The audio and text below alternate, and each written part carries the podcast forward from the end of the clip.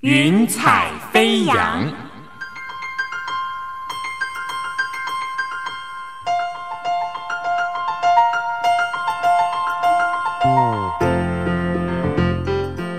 让每一朵云彩的生命牵引着你心灵的飞扬。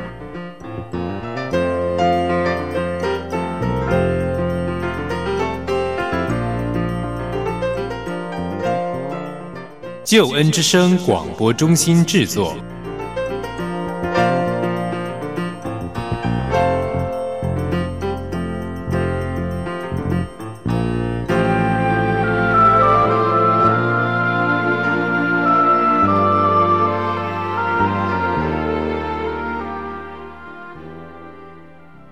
亲爱的听众朋友，你现在所收听的节目是《云彩飞扬》。《云彩飞扬》这个节目是由救恩之声广播中心制作播出的生命故事集。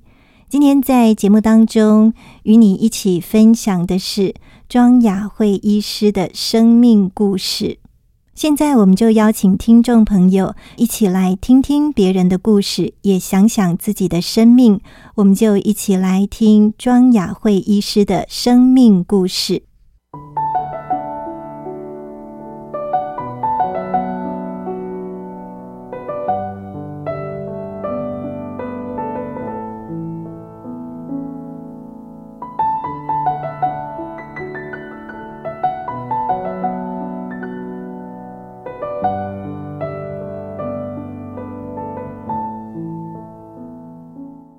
在今天云彩飞扬的节目当中，为你请到的特别来宾是庄雅慧医师。庄医师，你好，主持人好，各位听众朋友，大家好，非常欢迎庄医师来到我们节目当中。嗯，庄医师是一位中医师，您在中医界执医已经多久了呢？呃，如果说从美国算是比较久，那如果说从我回台湾来的话呢，大概从呃民国八十六年开始到现在。嗯嗯，呃，我们知道说庄医师呢，呃，一直以来都是用爱和关怀在关心病人，不光是医治病人的身体，也关心病人的心理的健康哦，给他们很多的关怀还有支持。那我们也知道说。庄医师其实从小的背景，还有在呃年轻的时候经历了一些很特别的事情，以至于呢，后来你决定要当中医师。可不可以请呃我们的庄医师哈，先跟我们谈一谈你整个成长的过程？你小时候呃家里的背景，还有你求学成长的这个阶段。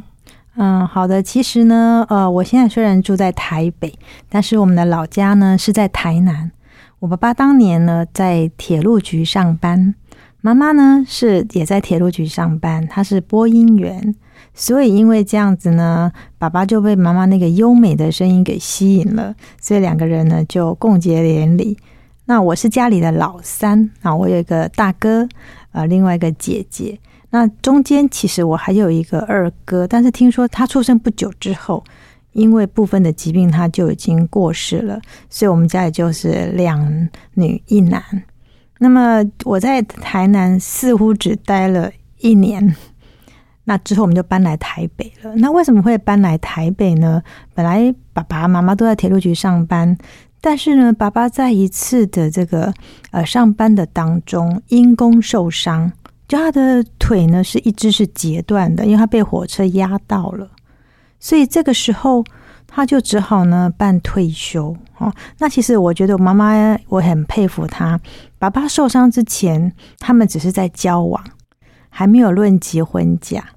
那妈妈的家庭呢，因为爸爸受伤就开会，到底要不要嫁给这一位忠厚老实的人？然后那时候家里呢，呃，祖母说，外婆说不能嫁，因为你嫁过去你会非常辛苦。那呃，外公说要嫁，因为不嫁没有道义，你已经跟人家交往了。那最后我舅舅就说叫妈妈自己决定。那我妈妈后来还是决定嫁了。所以这样子的一个成婚之后呢，爸爸就会上台北来做生意。那这样上台北来做生意之后，家庭就变成从呃比较不富裕的生活，好像呃似乎是因祸得福，因为做生意嘛，那。家庭就从呃比较不富裕就变成小康，那最后当然就是会比较优渥一点。所以从小其实我们搬来台北之后，呃，父母非常重视我们的教育，只要我们想要学习什么，不管你觉得诶跟你念的科系都没有关系，那他都让你去学。然后爸爸妈妈虽然说我们那个年代很多人都是不是用爱的教育，但是我父母亲呢却是用爱的教育。他可以放任我们小朋友去走我们自己的路，等到我们稍微哎好像要误入歧途了，他就把我们抓回来。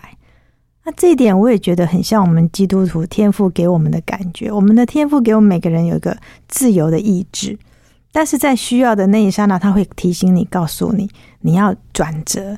所以我觉得我爸爸妈妈对我们的教育，哎，比较偏向这一部分。好，那么所以从小呢，他就让我们放任我们去做我们自己想要做的事情。那我自己小时候在功课方面是比较不会让爸爸妈妈操心啦。哦，其实应该说功课是不错，所以呢，小时候常常当班长啊。那一直到了国中，呃，就很顺利的就考上了北一女中。那么北一女中呢，在求学的当中。我曾经也在学过摄影，摄影摄影到一个地步呢，摄影老师问我说：“你要不要去日本求学啊？”就变成说转成是一个呃要念这个摄影学院哦。那那时候我又非常喜欢生命科学，我在那边犹豫。结果我爸爸妈妈竟然说：“你自己决定，不管你要走哪一条路，我们都会支持你。”那后来我考虑了很久，我想说，我还是蛮喜欢生命科学的。那么我就还是留在台湾，呃，继续这个正规的这个教育。那么摄影呢，就当成是我的兴趣。所以一路走过来，我觉得爸爸妈妈给我很大的空间，好，那就很顺利的也考上了我们这个台大兽医系嘛。好，因为我喜欢小狗、小猫这些东西，那也很非常喜欢小动物。那么考上兽医系之后呢，有一年呢，暑假到了。那刚好，这个在大三的这个课程当中呢，它叫做有一门叫做兽医针灸学。那很多人就说什么叫兽医针灸学？我当年我也不知道。我说，哎，怎么会有这门课程跑出来？后来才知道说，哦，很多病人都是这样问我：你中医到底可不可以医糖尿病？可不可以医高血压？我都会回答他说：当西方医学还没有传进我们东方的时候，我们的人跟动物通通都是接受中医的治疗。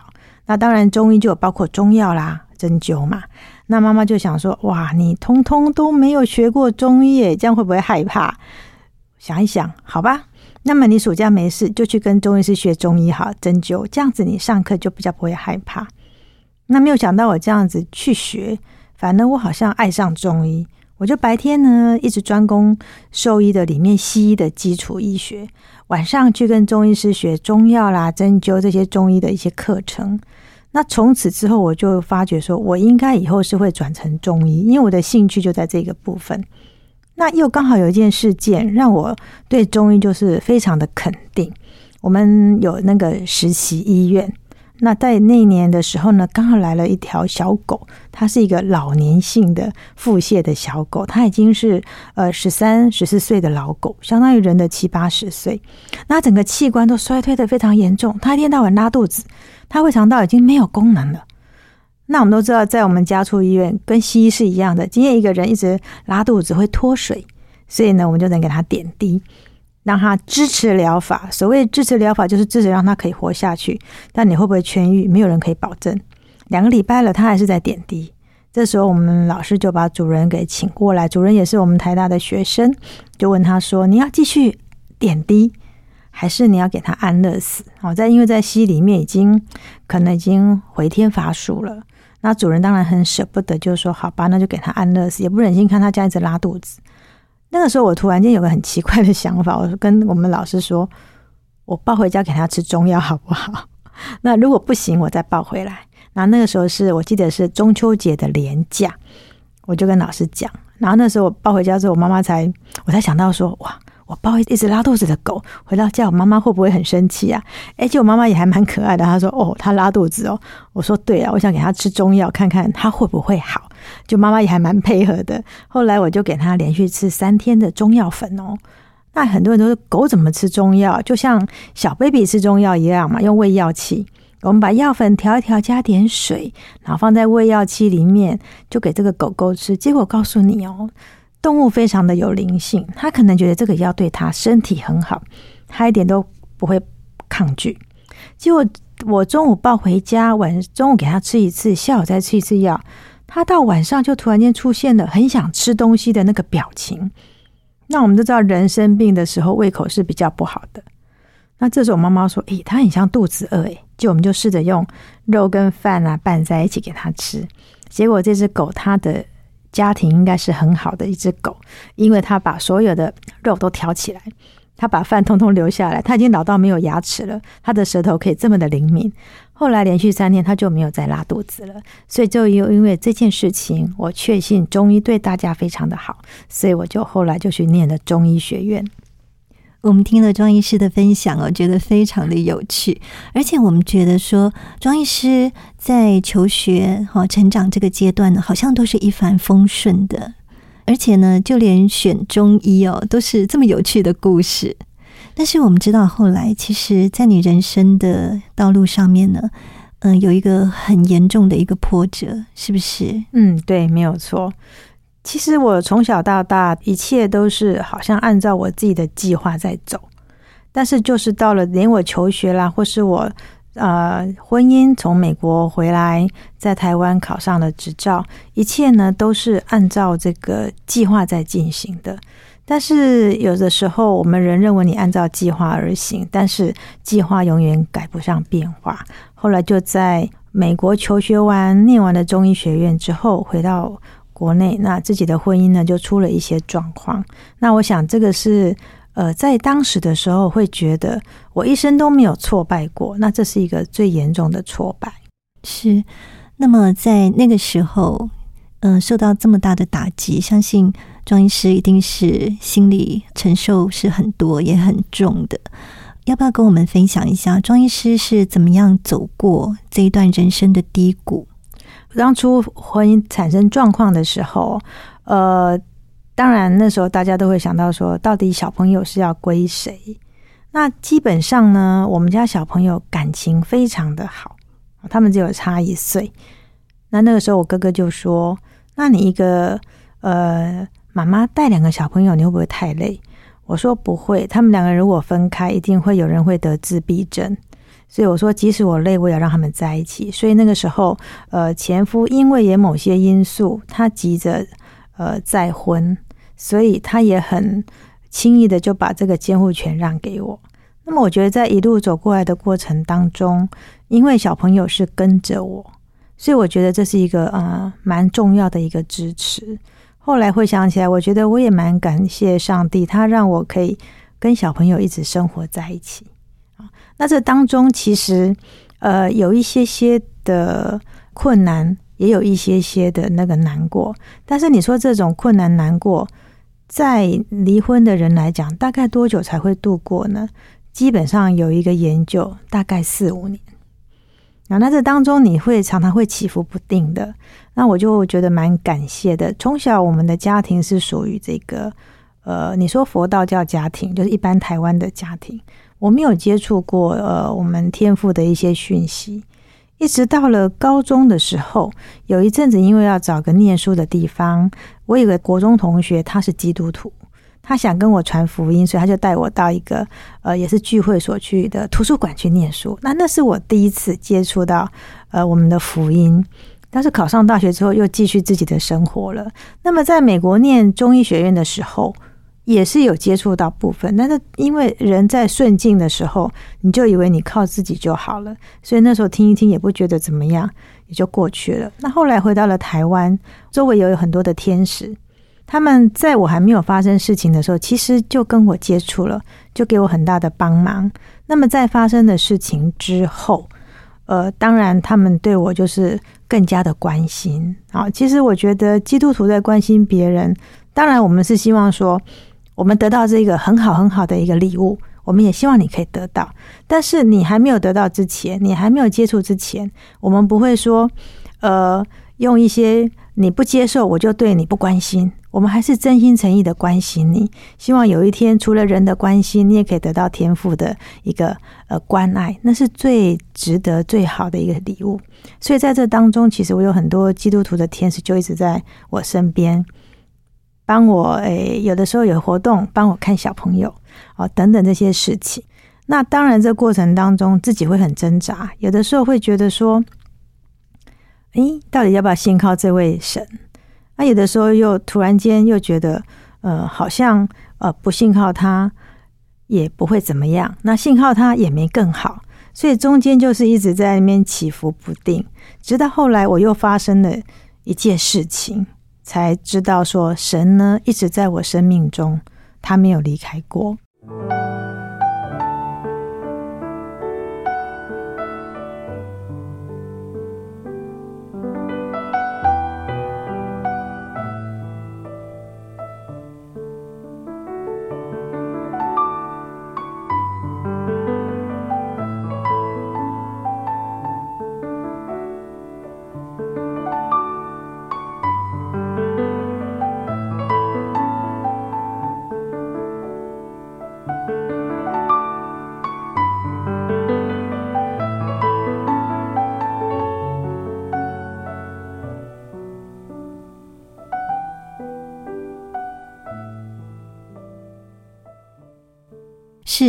我们听到庄医师刚才的分享哦，我们也发现说，其实呢，嗯，本来是很顺遂的人生，但是突然之间呢，受到这么严重的打击。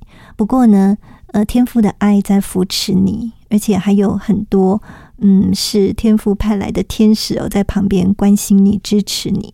但是刚才庄医师也说，其实后来发生了一件事情。我们在这边要跟听众朋友分享是，其实，在庄医师身上发生很多很奇特的事情。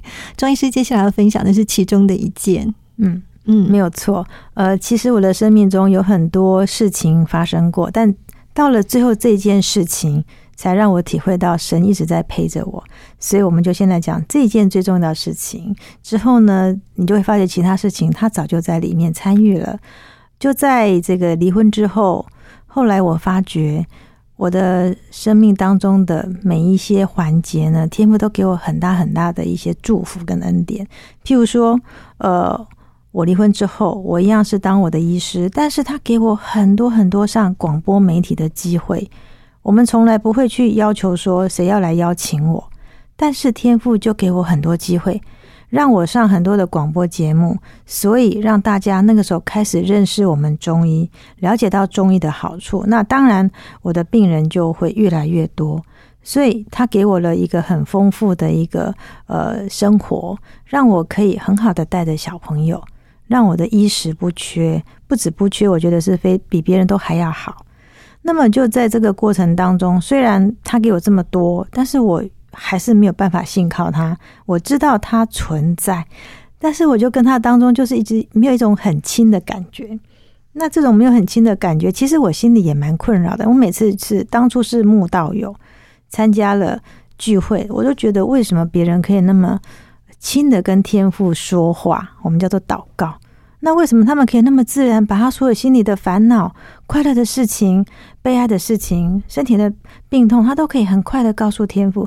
可是为什么我讲了老半天，我觉得我就讲不出来，因为我跟他没有很亲的感觉。后来就在呃有一年，因为我常常会设计养生茶，所以有一个公司呢，他就来找我，他们想要设计一个让这个我们的女孩子在月经来的时候可以喝的一个饮料。那这个饮料呢，是有一些中药的成分，让大家可以呃经血排的顺利，会非常的舒服。那我就想说，哎，这是一个很好的一个 idea，让大家随手可得。那我也常常会建议大家不要乱吃那些不明的中药，因为到底适不适合你是不一定的。那我就非常的高兴，觉得哎很好。我希望把我所学的，可以让部分的人用很简单的方式获得了养生最好。那么一切都是非常的顺利，都是按照政府的规定。那么就在最后一个过程呢，因为产品要出来了，所以需要上市打一些广告。就没有想到，就在这个广告的这个言辞当中呢，他犯了一个我们卫生局的规定，也就是说，今天这个东西，如果你把它当成是饮料，你就不可以说它有什么疗效。哦，那我们是觉得说这个东西只是让你身体起喝的时候你很舒服，但是里面的部分的措辞呢，就触犯了这个呃医师法，所以变成卫生局看到了这篇广告，就会寄个函给我，就说我触犯了医师法，所以我就必须上卫生局去参加一个叫做医师惩戒委员会的一个开会。那里面当然有时候有可能有卫生局的副局长，还有部分的医师，还有部分的民众，哈，那他们会认定说你这个医师犯法的严重程度，那么你到底是该判警告一个，还是你去上个二十个小时的伦理课程，甚至严重到你可能会呃停业半年没办法看病，或是你严最严重就吊销执照。那当然这种事情我也去问过，说像我们这种案例蛮多的。有的是故意的，他认为他有知名度，他没关系，他被你罚一下就好的。有的是像我一样误触法律，那基本上像我们这种的话，大概就是属于前面两个，可能记个警告，或者是去上个二十小时的课程。好，那虽然法规问出来的结果是这样子，但是当你还没有去的时候，心里难免就忐忑不安，尤其是要再去的那个晚上。表面上我安慰我妈妈。我说没有关系，没有关系，我都问过了啦。明天去应该就是这个样子啦，哦，不会说太严重。那跟他讲完了，我回到我的房间，其实我心里就开始紧张了，哦，想说到底明天会怎么样？然后就七上八下，然后再想想，这个时候好像世界上好像没有什么人可以帮助我，因为这一切只能看明天的状况。那这时候突然间。到底是我身体有个声音，还是说我突然想到说，哎，为什么不祷告看看？既然没有人可以帮忙嘛，我可以问问天父，看他可不可以帮助我。所以我就低头就跟他讲说，嗯，明天的这件事情不晓得会不会顺利的通过。那这个时候我就突然间听到一个声音，好，只听过这么一次，以后都没有再听过了。但是我到现在我还记得，他就告诉我说，长久以来。我都让你平安度过，这一次当然也不例外。就听到了这个声音之后呢，我的脑海里就好像演电影，就是一幕一幕的惊涛骇浪呢，就一直跑出来。那么原来让他风平浪静的，就是这一位不曾离开过我的主，所以变成就是说，也曾经有发生过 FBI 的事件，好，或者是说，呃，有些。呃，生活中的不如意啊，治病的一些呃绩效不好，呃功效不如意，我都会跟天父祷告，所以变成就是说，呃很多事情他本来就在里面帮着我。后来这件事情当然就如上帝告诉我的，我就安然度过了。所以呃，如果您跟我一样，心中有什么一些困扰，我告诉你，绝对你可以透过祷告告诉天上的父，他虽然可能不是马上帮你解决，但是你的心可以得到平安，日后一定有美满的结果。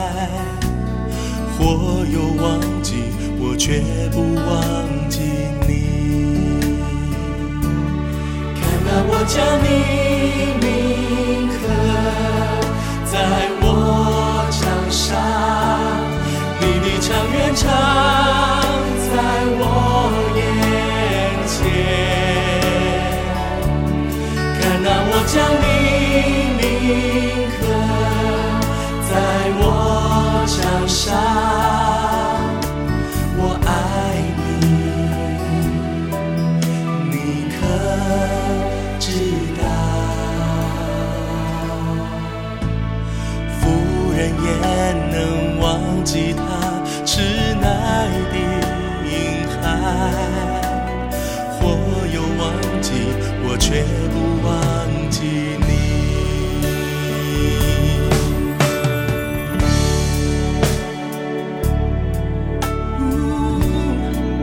我却不忘记。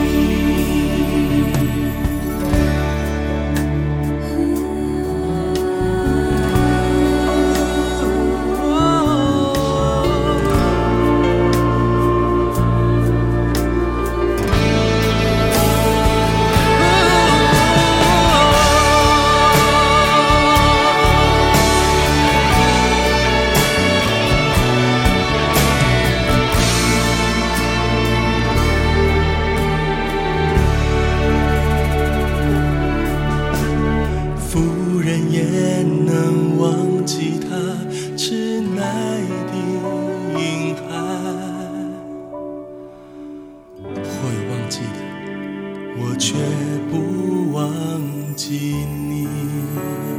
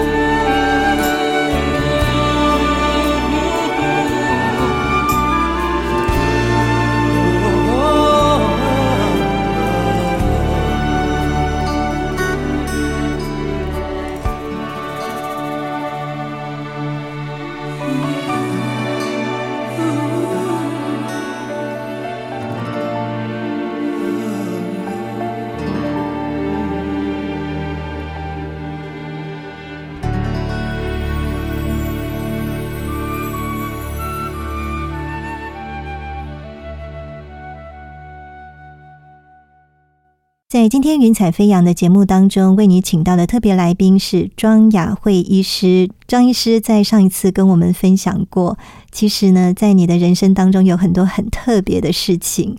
那庄医师在之前呢，嗯，也跟我们讲说，居然有跟 FBI 扯上关系的这样子的一件事情，这是怎么一回事？呃，很多人看到 FBI 都是在电视影集上看到嘛。那我自己本人在美国求学毕业之后，还真的碰上了啊。这个也是说来话长的故事。呃，美国在毕业之后呢，呃，我就留下来，就是有开业。好，那美国它的法律有规定嘛，如果你是学生。那么你毕业之后，你可以用 practical training 一年，那么你可以从事有关你所学的事情。啊那个时候我就毕业了之后呢，就刚好有同学想要呃开业，那同学他是美国人嘛，那等于就是他可以聘请我，所以我们就可以一起职业啊。那么就在职业过程当中呢，呃，因为我有一个很好的指导老师教授，他刚好要竞选这个。呃，那个时候我在加州，他要竞选南加州中医师工会的理事长。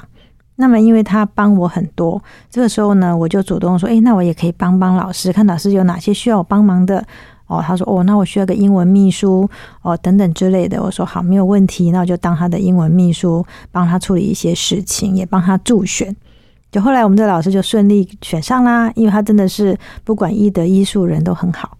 结果呢，没想到那个。落败的对手啊，他就开始很生气。好，那我想一般遇到选举呢，就常常风风雨雨、是是非非很多。就这落败的对手，竟然呢就跟这个 FBI 密告，他说我们老师是呃这个贿赂这个呃考试委员啊的这个白手套，那这个主谋，那我就是他这个洗钱的白手套，因为我们台湾。呃，中医师，如果你是台湾的医学院毕业的，或是你有台湾执照的中医师，你到美国是可以直接考照的。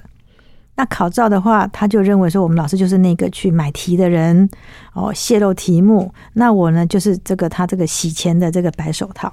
那 FBI 就拿着我所有的资料哦，大概从我的大学毕业证书吧，他我在美国所有的银行的存折等等明细，通通都有。他就说，有人这样密告你，你承不承认？我就说，我就没有做这些事情啊！我说，你看我的户头，你也知道，我的钱都是我爸爸妈妈从台湾寄过来的，要不然就在这边合法打工哦，学生就可以打工嘛的钱啊，那根本就没有那种洗钱的记录啊。那么其实 FBI 的人他们也知道，只他们就是例行公事，然后就说，但是我们心里第一次看到 FBI 的人就会害怕，但是我就真的没有做这些事情，就据实以报。他就说：“那你要不要测谎？”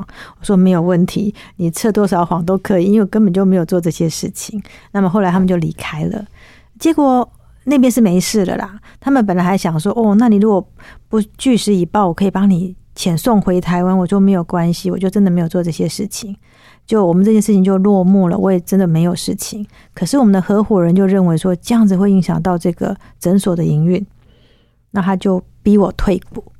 所以那时候其实才刚刚一起开业不久，那突然间又遇到这件事情。那我这个人的个性其实就是说，如果你觉得我将会影响到你，那没关系，我也不会跟人家吵，我就说好吧，那我就走了。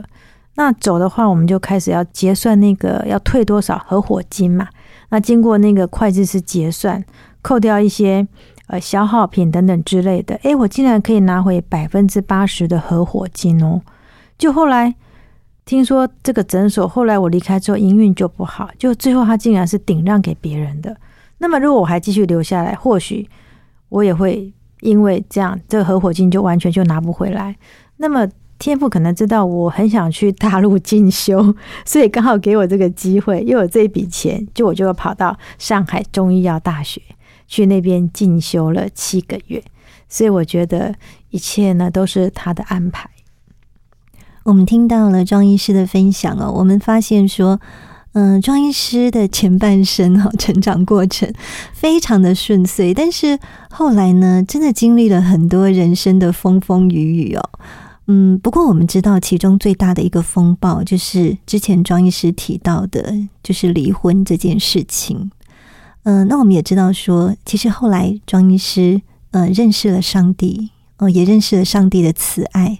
所以我们想请问庄医师，嗯，在你跟前夫之间哦，这些恩恩怨怨，你是什么时候你可以真正的完全释怀，真正的原谅他？你是用什么样的方式能够真正的走出来？呃，事情发生的时候，刚好是在我们那一年九二一大地震的时候。我记得我就是在地震后的几天呢，我就接到了外遇的那个电话。那其实很像电视上演的啦，往往那个原配都是最后一个才知道的，因为他打电话给我，然后讲了说：“哦，我是你呃先生的女朋友，然后他送过我什么礼物，他难道没有跟你讲吗？啊，你是我们之间的绊脚石之类的。”就那个晚上，就他就跟我讲了一大堆这种话，那我听了心里就也不敢说对还是不对。我说：“哦，我信任我先生，他不会做这种事情，而且他很爱小朋友，他绝对不会有这种事情发生。”就他对方就说：“哦，我们两个去算过命了，我命中有四个小孩，所以你先生呢，他不会在乎你那两个。”就电话一挂断，我就去问他，那时候他已经睡着了，那时候很晚了，然后他就说。嗯，我明天再跟你讲。就讲完，他就继续睡觉。那我就一个晚上都没睡觉。那那天晚上就是，当然就是一直哭，一直哭。那也会把圣经拿出来，就再翻一翻，看看里面。那时候虽然有很多朋友，但自己还是没有很信。但是心中有问题，就还是会想去找他。就那时候就会看，哇，圣经翻到哪一页？诶，他说他告诉我要怎么做，就用这种方式。那么后来，呃，实在是挽回不了。那。就只好就是结束这段婚姻。那要结束之前，因为他人在南部上班，我人在台北。他抱怨说：“我因为没有下去陪他，所以才发生这种事情。”其实这个事情在台北早就发生了，只他就是女孩子在跟下去而已。所以我说好，那么你如果这么讲，那我马上辞职，我就带两个小朋友去高雄陪你。那去了两个月，这中间他就越来越离谱。就是常常去倒垃圾要倒个一个小时的，或者是偷偷讲电话。有一次我一开门，他电话还掉到马桶里面去。就这件事情，就是让我心里是很寒。但是我一直在期待说，你会不会悬崖勒马？那最后一件事情就是说，他那时候其实是政府公家的公务人员。他在过年的时候呢，他跟我说他要去日本出差。那么我心里就会想到，是不是他要带他去？我就马上说。哦，那我们可以全家去啊！反正过年我们医院也也是休诊的啊，我们都可以全家去。他马上就说：“哦，我是去上班哦，不是带你们去玩哦，你自己可以去找地方带小朋友去玩。”那那个时候就请我们的一个学妹，因为她之前在航空公司上班，所以她就帮我查出来了。他们坐商务舱的人，话位就是买票就是话位，位置就画在一起，就是那个外遇的名字。所以我就一直暗示他说：“如果你再让我发现一次，我就回台北。”就他就真的带他去了。那带他去日本之后，我就打电话问他：“我说我知道你跟他在一起，你是要他，还是要我，还是要这个家？”他就说他要他。所以听到完这句话，我就连夜一两天马上搬回台北。那这种事情当然心里是会很郁闷的。但是，就像我讲的，回台北之后，我们的娘家给我很多很多的爱，我哥哥姐姐、爸爸妈妈，我们都常常在一起，所以其实我不太像单亲家庭。再加上天父他安排我很多很多的机会，让我可以衣食无缺，所以心中其实因为有天父的爱，他对我所做过一切，心中我这个人不太会恨人家，但是心里会难过。后来慢慢慢慢的，也因为一些服饰。接触到了很多的人，我发觉每个人可能都有一些难处，但是天赋的爱都会把这些东西给弥补的。所以后来我就会告诉两个小朋友说：“呃，虽然爸爸可能做错某些事情，但是你们两个也要试着去原谅他，因为我们做错事情，天赋原谅我们，所以你爸爸做错事情，我们要原谅你爸爸。所以我觉得，就是因为天赋的爱，让我慢慢慢慢就释怀。”刚才庄医师也谈到了，其实呢，在这个婚姻当中哦，在婚姻风暴当中，不光是大人而已，小孩也是在其中。嗯，那刚庄医师提到说，有教导小孩子说，要照着天父原谅我们的方式来原谅自己的父亲。但是我们总知道说，其实一个单亲妈妈带着两个孩子，即使说在金钱上是呃不缺的，衣食无缺的，可是总是会在很多的状况还是会比较辛苦的。庄医师要不要谈一谈？就是你觉得上帝在你们这样子的一个单亲家庭当中，特别给你们的一些恩典？我觉得在我的儿子身上特别多。其实单亲妈妈最大的困难就是，当你遇到青春期的呃儿子，这个时候真的是很多时候你不晓得要怎么办去跟他沟通。那我们儿子小时候是非常体贴的哦，很乖巧的小男孩哦。可是他一进入青春期，奇怪了就变了另外一个人，讲话都非常的简单，问他什么都是好，可以随便，就这么的简单。然后就脸整个脸就变得就是机车脸。那那时候就跟妹妹讲说：“哦，哥哥是哈雷机车了，请你当小脚踏车就好，不要再让妈妈再一个头两个大。”所以妹妹就真的蛮就比较不会有叛逆期，但是哥哥非常的严重。曾经，呃，他有一次老师打电话过来说：“哎，妈妈不好意思哈，这个哥哥这一次哈，他的这个考卷哦，他只有写那个申论题哦，他那个电脑阅卷那个选择题他通通没写。”我说：“啊，为什么？”他说他没带笔，我说啊啊，那没带笔不会跟老师借吗？老师说我也不知道他为什么不跟我借啊。好，讲完话，那我就再问他，老师，那他会不及格？我只是怕说，哦，他这一次会不会被挡？他说不会不会，因为他期中考考得不错了哈，所以平均起来大概刚好六十分通过。我说哦好，那这样就好，好，那就等他回来了。然后，当然，这个时候你对他要爱的教育，你知道吗？要和颜悦色，要站在他的身上，跟他设身处地着想。我说：“嗯，你老师说你没有交问卷，为什么？”他说：“我没带笔，我没带铅笔盒。”那就这样酷酷的。我说：“哦，那你不能跟同学借吗？跟老师说啊，老师一定会借你。”他说：“我懒得说。”那这个时候，如果你再跟他大声一点，我觉得两个就会吵起来。我觉得青春期的人常常顶父母的一句话就是：“你们只关心我的成绩，你们完全不了解我们心里在想什么。”我觉得他们就会用这种态度来看父母，所以我就心里虽然很气，我就说：“好，下次希望你不要再犯，因为你现在是成绩不好。如果你出了社会，你还用这种方式，那你可能会丢掉很多。”你的机会说完了，他回他房间，我回房间，我就很生气。之外，我就开始祷告，我就说：“亲爱的天父，呃，我想只有你能够改变他，因为我是单亲妈妈。很多时候，这个时候可能是需要一个父亲的角色来陪他，来开导他。结果我当天晚上祷告，第二天早上他就笑笑的跟我说对不起。所以有很多事情类似的很多，那我也就是会把它。交给上帝帮我处理啊！因为我们天父也告诉我，你不要为呃明天的事情忧虑，因为你今天的事一天的忧虑一天担就够了。所以，当我跟小朋友有什么些冲突，我都会告诉他。那么天父呢，他就会软化小朋友的心。虽然我儿子是酷酷的，他也暗中都知道我喜欢什么东西，他都会去买回来。你知道吗？一个大概高一的大男孩有一次送我一个皮包，然后他拿进来，他还是那个脸，他说。他指着我的衣橱说：“一笔，我知道你里面有很多包包，但是这是我送你的母亲节礼物，希望你会喜欢。”讲完就走了。那其实那种心里就知道他很爱你，可他就是拉不下那个脸来说我爱你，那心里就非常非常的感动。那他知道我喜欢一些诶什么 Hello Kitty 那些小东西，哦，他就买礼物就会注重那些东西。所以我觉得在一些带小朋友的过程当中，我自己处理不了的。我都会透过祷告交给天父。那最近他们越来越大，那他的爸爸也希望跟他们接触，但是他们还是会有点，是不是恨呢？我想应该不至于是恨，只是他们都说不想。我曾经就说你们要不要跟爸爸接触啊？他们都讲两个字，就是不想。那么他父亲后来也传了封简讯过来，告诉他们两个说，他十月多他要受洗。那叫他们两个帮他祷告。那当然，他为什么会接受到福音，这个我们是不清楚啦。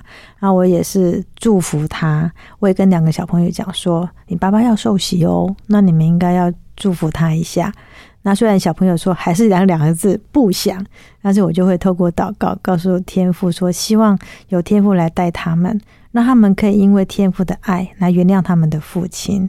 哦，或许他们父亲经过天父的一个教导，也会来弥补这几年来他没有尽到父爱的这个呃部分。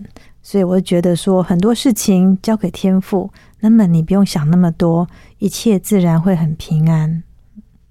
我们听了庄医师的分享啊，真的感受到天父的慈爱，天父对嗯你的家庭还有你的儿子女儿，真的有满满丰盛的慈爱。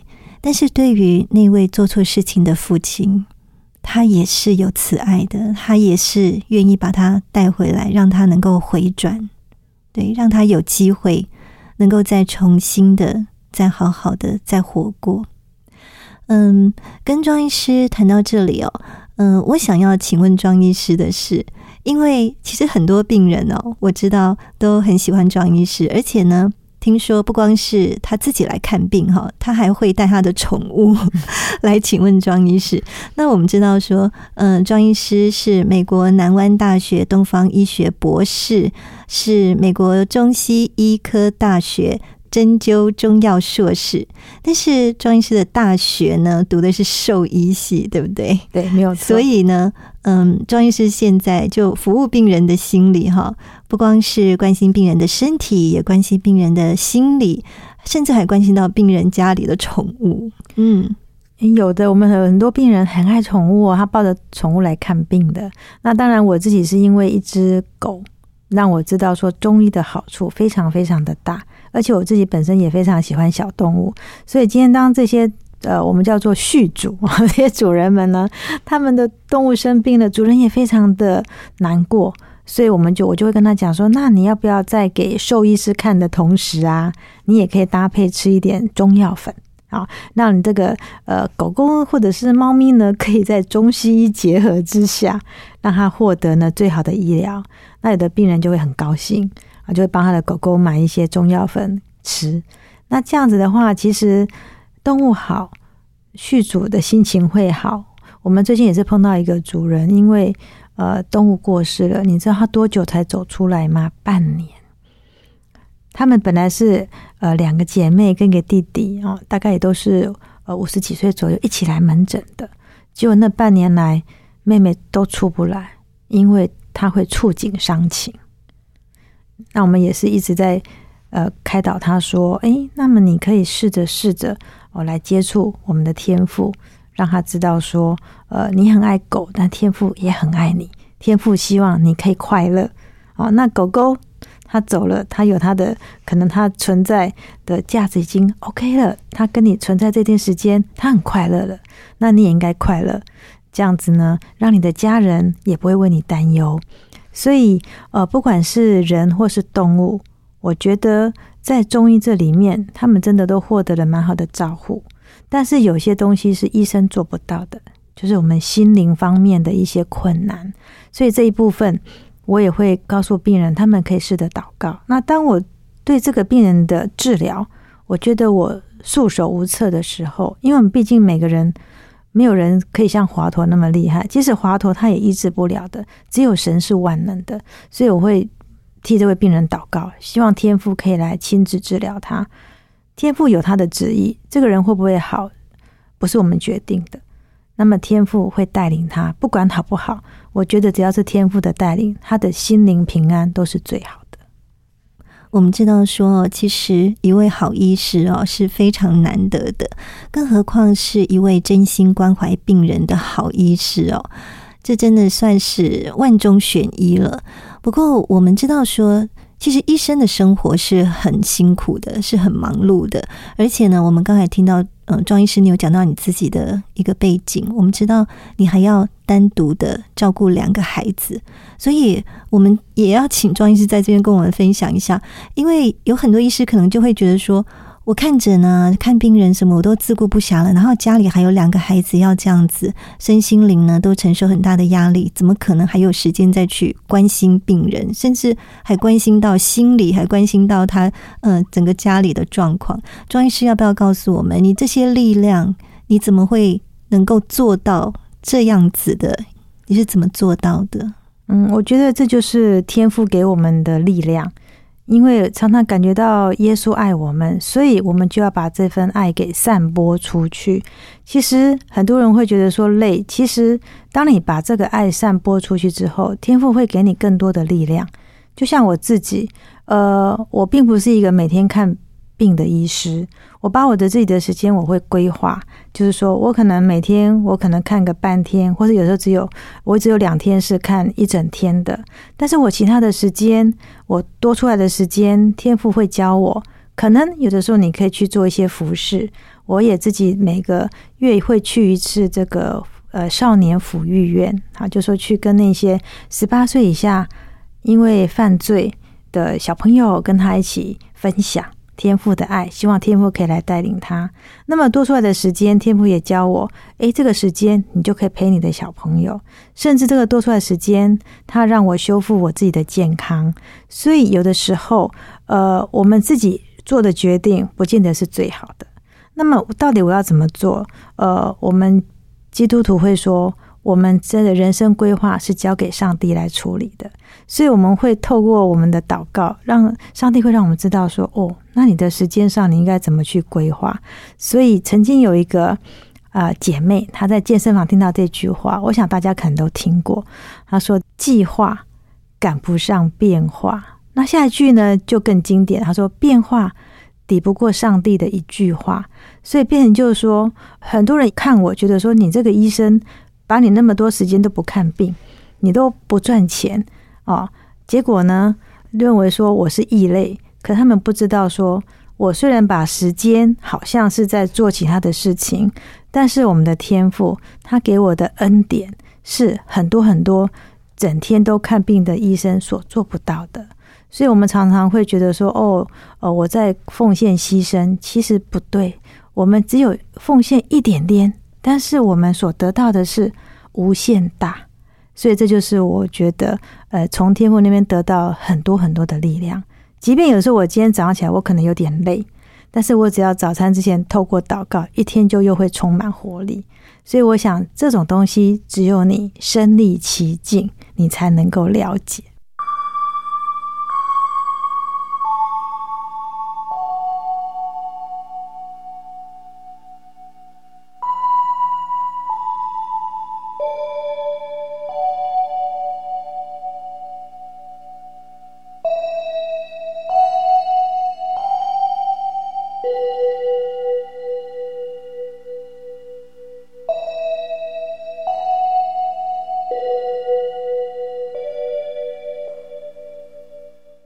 亲爱的听众朋友，你现在正在收听的节目是《云彩飞扬》，我是静怡。《云彩飞扬》这个节目是由救恩之声广播中心制作播出的生命故事集。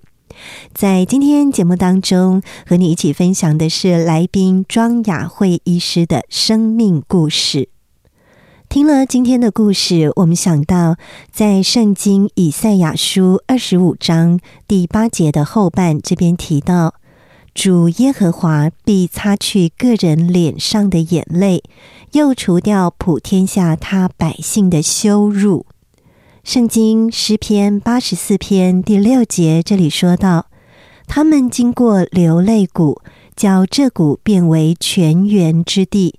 并有秋雨之福盖满了全谷。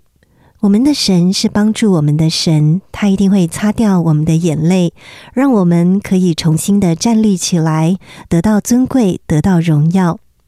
真的很希望我们透过这样子一个真实生命故事的分享，让听众朋友能够体会到上帝对你的爱。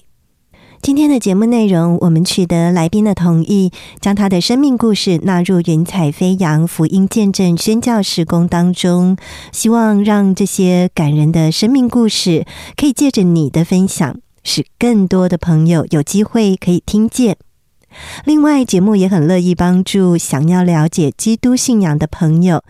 很欢迎听众朋友哦，可以参加救恩圣经函授课程，在这里有圣经函授老师，可以很有系统的来帮助你，使你可以借着函授的方式来认识基督信仰。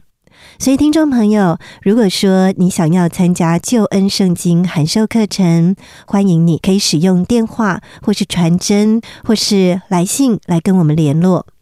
电话请拨零二二七五四一一四四零二二七五四一一四四，或者是传真到零二二七五五七八二二零二二七五五七八二二。也可以写信到台北邮政四十四至八十号信箱，台北邮政四十四至八十号信箱，请你注明“云彩飞扬”节目静怡收就可以了。今天节目时间接近尾声，谢谢听众朋友的收听，我们也感谢我心旋律音乐施工所提供的诗歌音乐。静怡要在这里跟听众朋友说声再会了，祝福你在未来的每一天都能够天天经历神，一步一步有主同行，云彩飞扬。我们下次同一时间空中再相会。我是空谷的处寻找我的心，万片溪水和山林，我心依然无处寻。哦，我曾经多彷徨，四周已无安息土，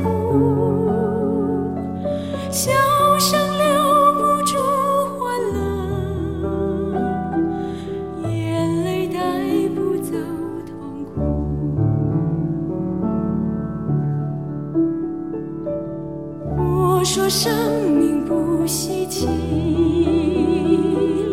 一声叹息